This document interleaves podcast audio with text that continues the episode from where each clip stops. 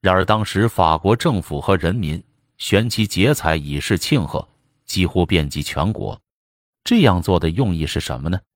是为了奖励他能成为海面飞行的先导，奖励前人就是奖励后人。欧洲奖励的举动不一而足，或奖励美术，或奖励科学，凡是有益于社会的成就，政府和人民没有不给予奖励的。中国相反，随时随地只听到诽谤的闲谈。如果以“诽谤”两字为标题来评定等级，那么中国当列第一。北京的公园以中央公园为开端，前内务总长朱启前的功劳实在不小。朱先生规划布置，每天清晨六七点钟就在亲自指挥，到晚上六七点钟还孜孜不倦。有一两年之久，他都这样做，这是我亲眼看到的。可惜我无能为力。如果有的话，我必定为他设立一尊雕像来纪念他的功绩，并以此来激励后人。我说要这样来奖励他，听者未必入耳。然而平心静气的想想。这个公园对于社会的好处真是不可胜计。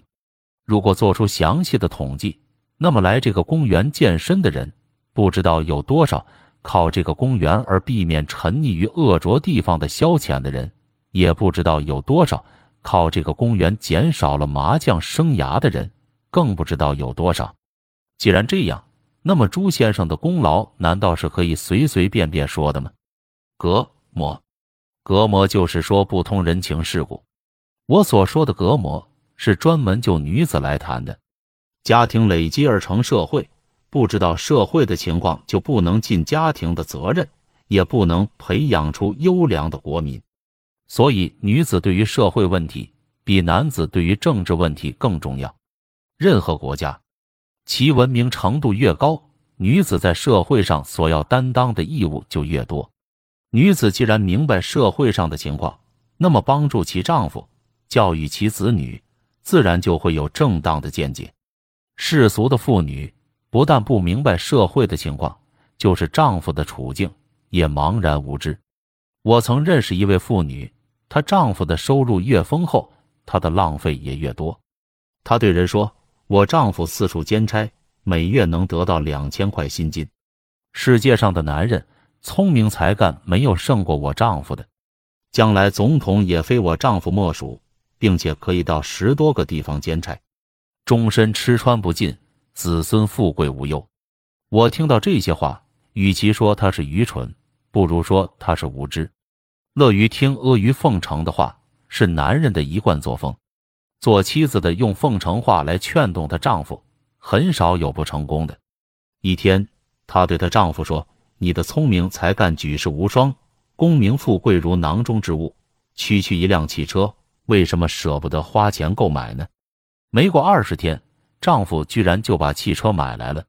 有了汽车，当然要有车夫，要有车房，车夫更要有住的地方，车房还要有电灯以及其他种种设备。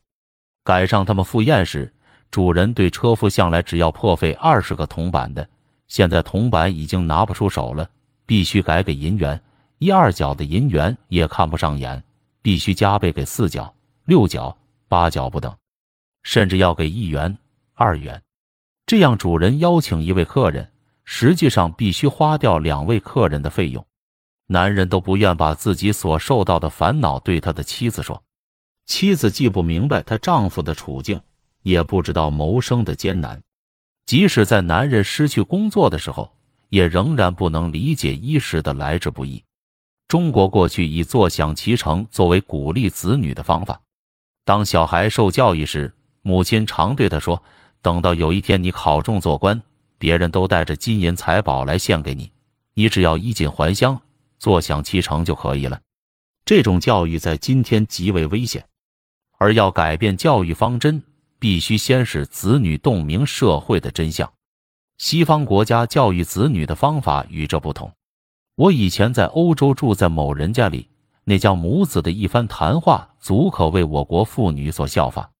我不嫌繁琐，把他的大意照录如下：母亲对他儿子说：“儿子啊，世界很大，宇宙无穷，得失全看你的能力。你能努力争取吗？”儿子说：“那么我应当怎样做呢？”母亲说：“你应当有立身的正道，近身的专门技艺，学习别人的长处，尽自己最大的能力。时乎时乎不再来，你不能苟且偷生，虚度每一天。你的大脑就是你的宝库，所以你要多动脑筋；你的臂膀就是你的兵器，所以你要多动手，多用心，多劳作。即使碰到饥荒的年景。”也不用担心没有地方可以安身立命的，不用担心会没有东西吃。帝国也好，民国也好，过激政府也好，都必须立志做事，有进无退，不要依赖别人，不要拖延时日。处事如逆水行舟，不进则退，成败荣辱在于你自己的选择。己所不欲，勿施于人。你不要别人强加给你的，你也不要强加于人。你想从别人那里得到的，你也应当给予别人。成就别人，也就是在成就自己；而严格要求自己，就可以不求别人。侮辱人的人永远侮辱他，尊敬人的人永远尊敬他。人必定是自侮，然后才受到别人的侮辱；人必定是自敬，然后别人才敬重他。而且，你属于社会，而不是社会专门属于你。社会还有一样东西。这件东西不能让人人满意，而人终究不能违背它。它就是法律。法律不是天然生成的，但你实在不能脱离法律而独自存在。儿子说：“母亲说的是，但法律不对也应当遵守吗？”母亲说：“当然，法律不对，你也应当遵守它。